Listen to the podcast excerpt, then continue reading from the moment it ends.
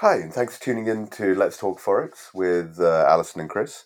This week we're talking about channels, uh, another technical indicator. You'll have to excuse my blocked nose. I'm uh, in London and I think I'm developing a cold, but I hope it doesn't bother anybody too much. As always, please get in touch with us. You can reach us on Facebook or Instagram, and you can get in touch with us directly if you send an email to podcast at fxscouts.com. Thank you.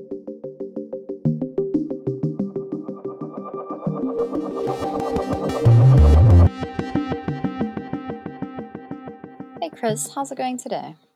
Hey, Alison. Yeah, I'm alright actually. How are you? Yeah, I'm doing very well, thanks. So you're in London at the moment. I am in cold, wet London. uh, Sorry about that. yes, certainly. Ah, it's all right. No, I love London. It's amazing. Uh, used to call it the centre of the universe before Brexit.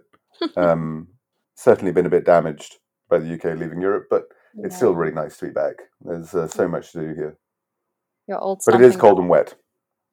My old stomping grounds, indeed. Yes, but yes, no, it's nice. It's nice to be back for a bit.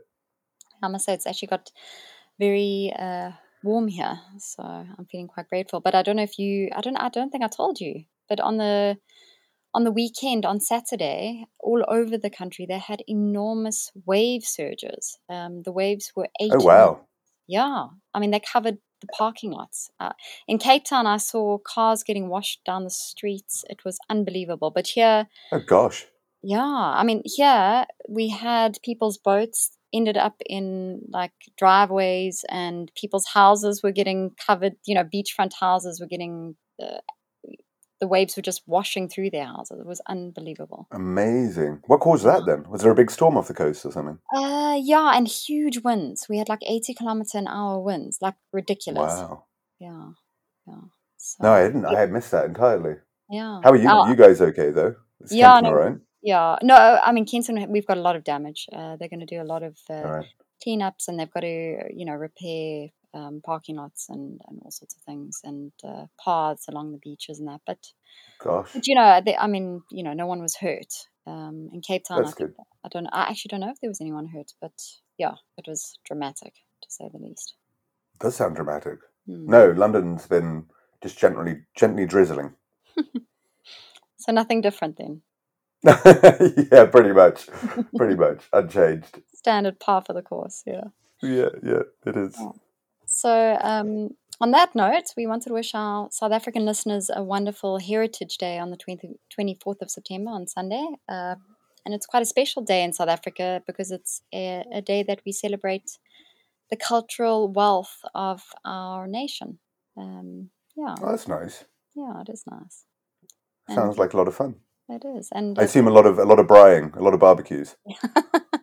you assume right. Yeah, absolutely. Yes. Fantastic. Um, yes, and also a little bit of housekeeping here at the top. We are going to start releasing the podcast. We did it last week, but we're going to keep on doing this going forward now. I think we're going to release it on a Wednesday afternoon now. Uh, that's European time instead of Thursday. So that's Wednesday morning in the US. Um, so that's way that's yeah, that's just the way it's going to be going forward. Mhm. Um, but yes, let's jump into it, shall we? This um, in this episode, uh, we're going to cover a powerful yet over and often overlooked uh, technical analysis tool called channels, and we're going to discuss how you can identify a potential channel chart pattern, uh, how to draw it. Uh, we're also going to cover where to enter and exit a trade, um, and where to place your stop loss orders and take profits based on uh, based on channels. Yeah. So, what are channels? Uh, so, a channel on a trading chart is a pair of straight line trend lines, and they encompass all of the price action over a certain over a given period. So, it consists of one line drawn along the top of a price series, and then another line parallel to the first along the bottom of the price series. And the upper trend line connects the swing highs in price, while the lower trend line is going to connect the swing lows or the troughs. Yeah. And uh, there are three different types of channels. So a channel basically consists of four contact points between the parallel lines because you need at least two lows to connect to each other and two highs to connect to each other. And the three types of channels are the ascending channels, which are obviously uptrend channels, then descending tra- channels, which are sort of downtrend channels, Um, and you know they're also called trend channels because the price is moving dominantly in one direction. And then you also have Right. Channels where trend lines are horizontal. Um, and these are basically trading ranges or rectangles that, that you would see or draw on a chart. So the upper Mm. trend line marks the resistance and the lower trend line marks the support. So both the tops and the bottoms of channels represent potential areas of support or resistance. So they are very useful. And as you say, they're quite undervalued, um, but they provide a lot of information and uh, I- use them a lot. Yeah, no, uh, they're um, and relatively simple, I think, as well, which I think a lot of our listeners will appreciate. Yeah, a lot of these technical analysis tools can be um, quite complex. absolutely. Um, but yeah, let's. Uh, so, how do you draw a channel? So, to create an ascending channel, you simply draw a trend line at the same angle that touches at least two or three peaks. I mean, the more peaks, the better, um, including the most recent peak. And on most trading platforms, you can select the Drawing Tools tab, and you should find the Channel tool right there. Um, once you click and drag the channel line to touch the peaks, you then adjust the parallel line below that to touch at least two ascending lows or troughs. And to create the descending channel, you basically do the opposite. So you perform the same exercise, the ascending channel. You simply draw a trend line that connects the most recent trough to other troughs in the same series, and then you drag the top parallel line to connect the descending peaks. Um, so fairly, fairly simple stuff. Yeah, yeah, it is fairly simple. Um, and as you say, most most brokers um, offer these on your on your on their trading platform, so you should be able to find them quite easily. Mhm. Um, and then how how do you use channels to provide buy and sell signals? Um, so we find that they quite a few rule well there are quite a few but very simple rules for entering long or short positions. So when the price hits the top of the channel, then obviously you want to sell your existing long position and possibly take a short position. So it basically hits the resistance. And when the price is in the middle of the channel, then don't do anything. Um, uh, if you if you don't have a trade, don't enter a trade, and or if you do have a trade, then hold your current trades. And when the price hits the bottom of the channel or the support, then cover your existing short position um, or take a long position. So um, and but there there are some exceptions to these rules. So if the price breaks through the top or the bottom of the channel, then the channel is no longer intact, um, which should be fairly obvious. And do not Mhm. initiate any more trades until a new channel develops. So that's very important. Um, but of course, you also get false breakouts. So just be aware that, that that it might breach the channel slightly and then come back in line with the channel. Um, so you might want to wait and see sometimes um, if that is going to happen. And then if the price drifts between the channels for a very long period of time, but doesn't hit the top or the bottom of the channel, then a new narrow uh, channel might, uh, channel might be um, forming. So at this point, you might want to enter or exit near the extremes of the narrower channel. So just be aware that sometimes a channel will either widen or it might narrow, um, and and so you might need to adjust then where you'll enter and, and exit your trades based on on what's happening on the charts. Yeah, absolutely. So, and then during an ascending channel, you want to focus on buying near the bottom of the channel, and then you want to exit near the top. Be very wary of shorting an ascending channel, um, and also be wary of buying during an ascending channel. This because you're more likely to get your trade wrong because you're going to be trading against a trend. Mm. Generally, not all the time, but a lot of the time, you're going to be trading against a trend. Uh, so you're setting yourself up for a losing trade. There are other forms of technical analysis that are sometimes used uh, to enhance accuracy of the signals that you get from the channel, and are really they're really important for verifying the overall strength of the ascending or the descending channel. So some of the tools you want to use, um, you don't have to use, but are commonly used with channels, is uh, the MACD, the Moving Average Convergence Divergence, and this will be often be near zero during horizontal channels. Uh, the MACD line crossing the signal line can also point out potential long trades near the bottom of the channel Hmm. or short trades uh, near the top of the channel. Yeah, the MACD is a very, very useful tool um, for Mhm. confirmation, and a the stochastic is also very um, is very good. So the stochastic crossover can also signal a buying opportunity near the bottom of the channel or a selling opportunity near the top of the channel. So that's a very easy tool to use. And then, of course, look at the volume. So volume is often lower near the middle of the channel, um, and it's it's sometimes low sort of during during the whole channel itself. And breakouts are associated with high volumes. So if volume isn't rising on a breakout, um, then there's a, a, likelihood that the channel will continue. So then there's a likelihood that that's a false breakout and that the channel will continue as it has been. Um, Super so useful yeah, so just detecting breakouts. yeah, just just look at the volume. Volume's a very good indicator of of whether there is going to be a breakout or or not. Yeah. And and if the volume's low, then you can sort of be sure that it'll carry on in the general direction of of the channel. Um, and then, of course, people ask where do you place your stop loss and take profit levels? And there are some basic rules for determining these points.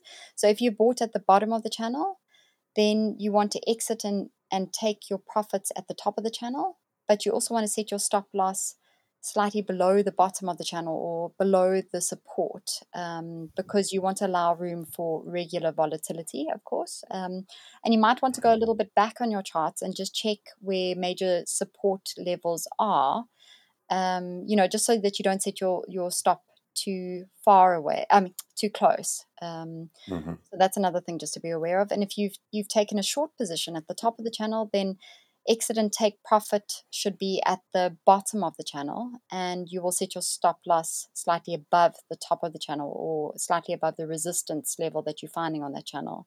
Um, and again, you want to allow for some regular volatility. Yep, yep.